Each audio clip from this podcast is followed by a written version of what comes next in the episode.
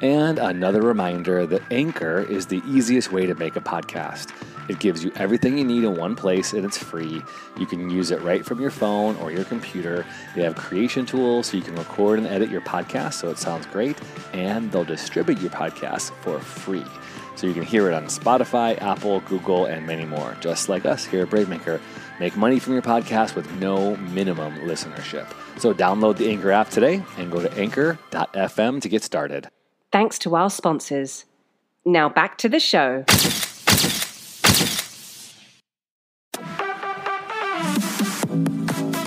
Stories, scripts, and conversations with creators. This is the BraveMaker podcast.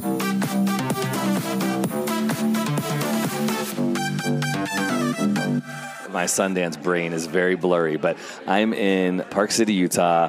I'm with a friend that I met, I can't remember if it's three or four years ago. Diane? I can't remember. I think it's two thousand fifteen or two thousand sixteen. Okay, two thousand sixteen, yeah. I think sounds right. Yeah. So uh, Diane Quon is, let me see if I get this right. You are an Emmy-winning, Oscar-nominated? Emmy-nominated. Emmy, Emmy-nominated. Oscar. Oscar-nominated, Sundance-winning. And Peabody-winning. And Peabody-winning. See, there's all these awards in there. I know. It's embarrassing. I, you don't have to say that. I all love this. that. I love that. We were just talking off podcast, and we're going to get there on this.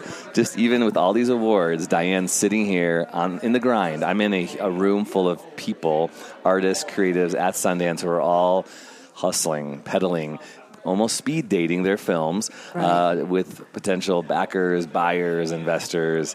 What in right. the world? So so even all those things, you still find yourself at a place where it's like, those words don't mean anything. They're not, people aren't writing checks. Yeah, no, I think the words help, or not necessarily the words, but the fact that you had a film that people loved at least gets you the conversation, the meaning. Mm-hmm. You know, that definitely I could see has helped a lot. But still, to get the funding or the buyer, the film still has to prove itself. Your your your next film still has to be meaningful and, and work for them. And it's really competitive. You know, I don't know. I'm sure every person you meet is mm-hmm. has something. Has right? something, yeah. So you have to still show that your film yeah. is different or um, is telling a story that hasn't been told. Or if it's been told, how are you telling it a different way?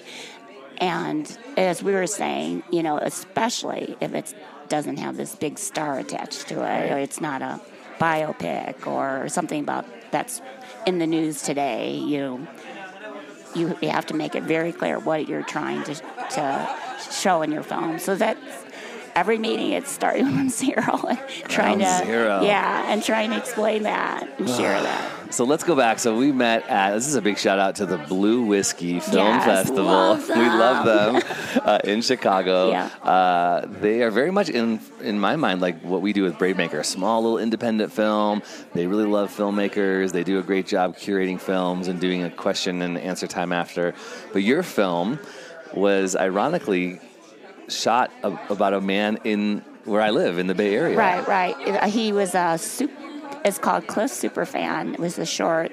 And Cliff was someone I would see at all my daughters' games. They, I had two daughters that played sports at Stanford, and he was at every game, whether we were at Stanford or all over the country. And the reason why I made that short is back in two thousand fifteen, when I decided I wanted to make documentaries, uh, I had reached out to Kartemquin Films, which is a collective in Chicago, and asked if I could volunteer, and mm-hmm. they just had no need for me at that time.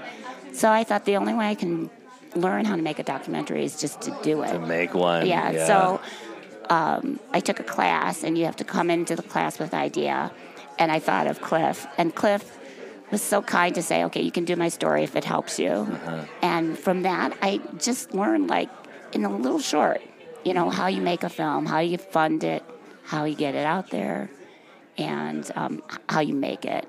And from there, then Kartemquin, I was able to start working on their projects. I love that. You paved your own way. I quote Ava DuVernay all the time. She talks about how we always say we're knocking on doors and we can't get people to open doors. She says, stop knocking on doors and build your own house. Yeah. You know, and Ava, to me, like, she's like a big hero to me. Mm-hmm. Um, my background had I had worked for many years at Paramount. I told you that before, in marketing. And so I had a career for seventeen years, and then I stopped for a little while to raise my kids.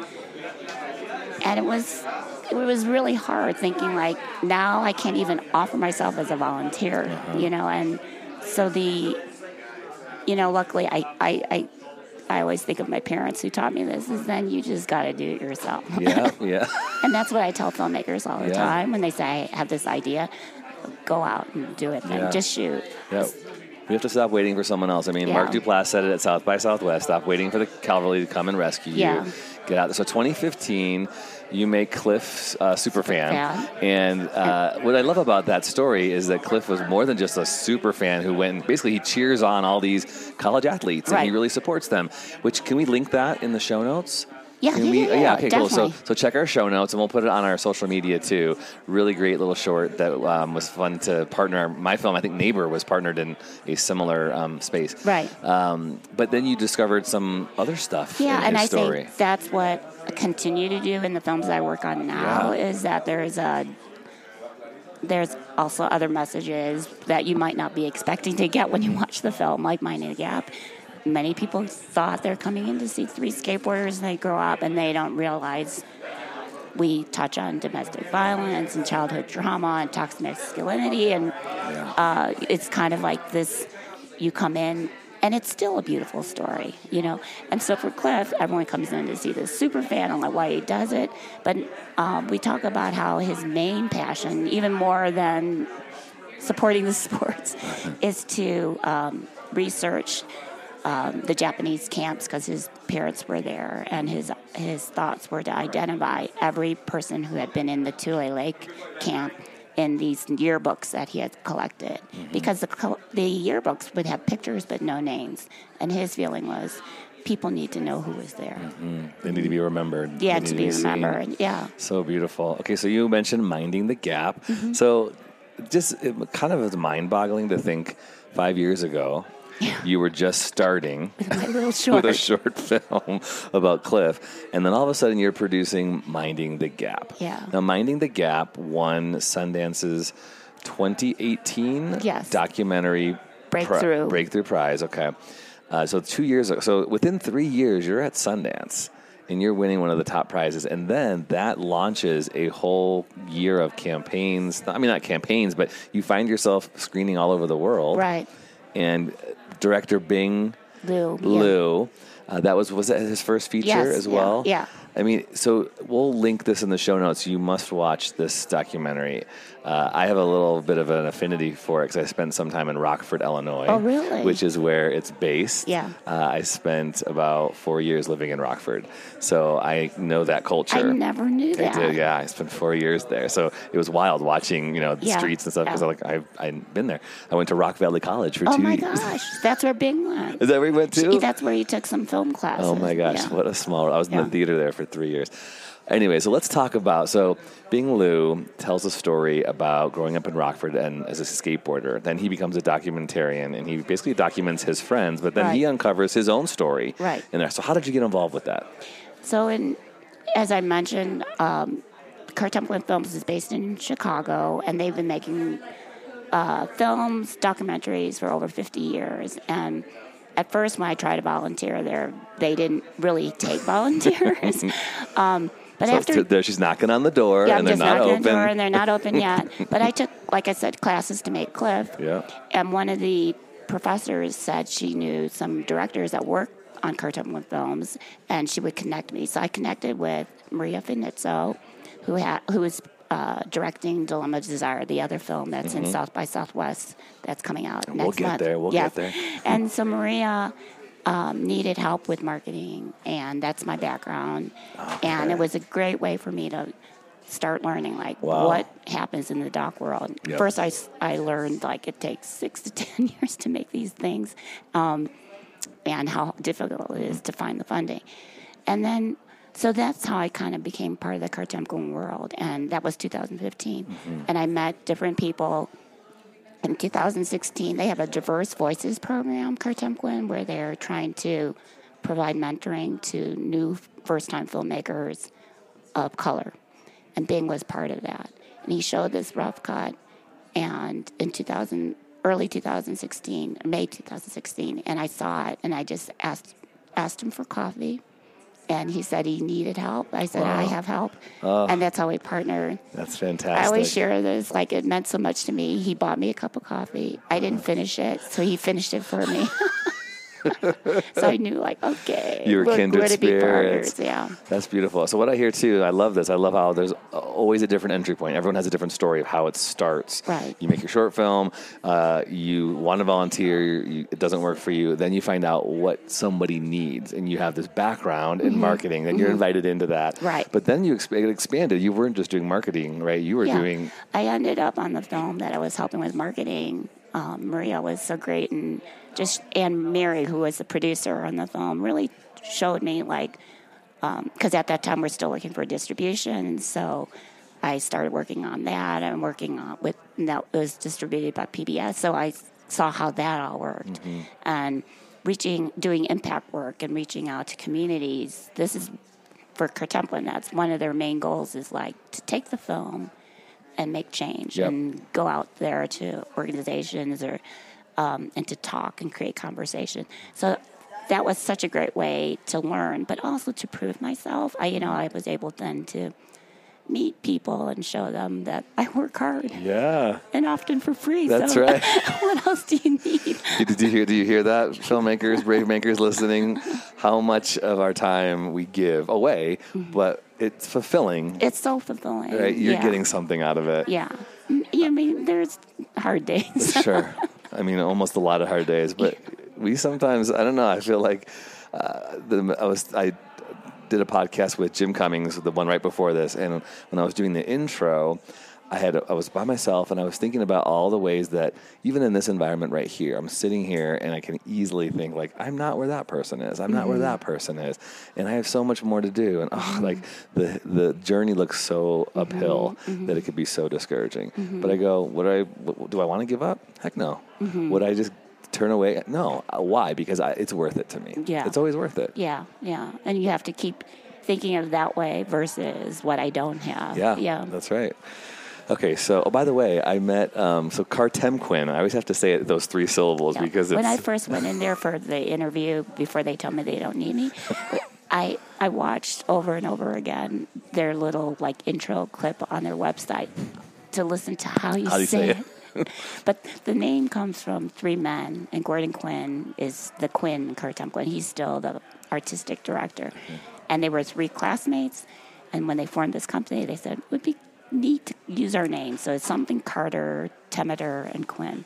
But Gordon always says, if I knew it was going to be around for fifty years, I would I would have changed it. So I met a guy named Ruben, who's an editor from Kartemquin. Yeah. Uh, oh, yeah, Ruben. He's great. Yeah, yeah. And he had a, this, the shirt on. And I said, can I just look at your shirt for a second? Because I need to visual. see it visual. Because yeah. I always want to say card something else. Anyway, so Kartemquin is in Chicago. We'll link them in the show notes, too. Um, you now have continued on with them. Mm-hmm. And this is big. You've got two feature documentaries debuting in March at South by Southwest. Mm-hmm. Let's let's hear about yeah. those. So one of them is Finding Yingying, and it's another first-time filmmaker that I met through D V I D, the same program that I met Bing, Diverse Voices and Doc. And she is an international student that was studying at Northwestern journalism, and she became part of the program. And her story, Finding Yingying, is about an international Chinese student who was mm-hmm. kidnapped two years ago. And uh, went to University of Illinois, so three three uh, hours away from Northwestern. But they went to the same university in Beijing. And when she got the notice that they were looking for her, does anyone know where she is? She went down to Urbana to look for the, to help with the search, and then ended up meeting the family and documenting for the next five months while they were in the United States. And since then, it's two years later, the trial has happened. They found who did it. Oh, they did. They didn't find Yingying's body. But the journey, I think, wow. definitely uh, her vision for the film and why I wanted to be involved is that she wanted to show who Yingying was. So many of these true crime, and mm-hmm. everyone loves true crime. Not everyone, mm-hmm. but many people do it's, it. Yep, on the rise. But our focus is on Yingying and the family, showing who she is, not this postage stamp victim, but mm. that she had a life that we should celebrate and not be forgotten. You know, Beautiful. She came to, we also want to break stereotypes of what people imagine these Chinese international students are. You know, there's many stereotypes out sure. there, and especially sure. what's happening politically.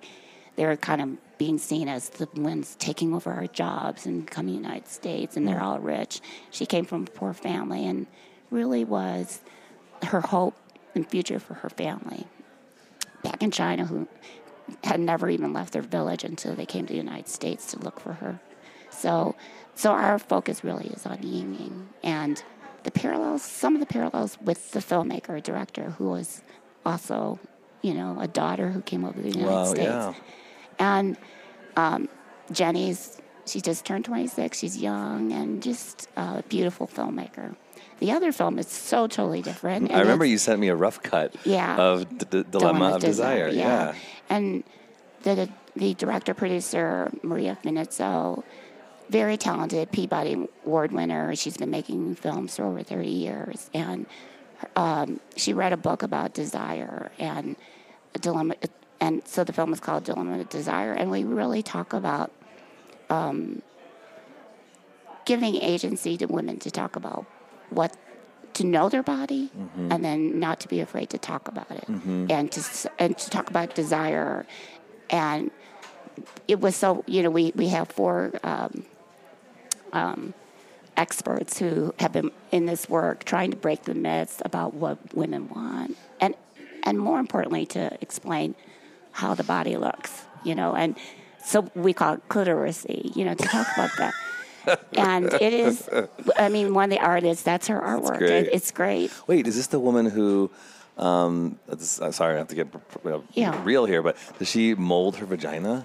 She doesn't mold her v- vagina, but she has artwork that, to show what a clitoris looks and like. And people can go inside of, like, it's life size or something? Well, no, not that. I think, I think I've seen an artist like that. Maybe it's a different one. It might be another one. Her, her art actually is it's just so beautiful, but it's really to break the myths about, you know, if you don't even know that basic thing, yeah. like where where uh, the seat of desire is on women, everyone knows where the man is. It's pretty but, obvious, yeah. yeah. But not the woman.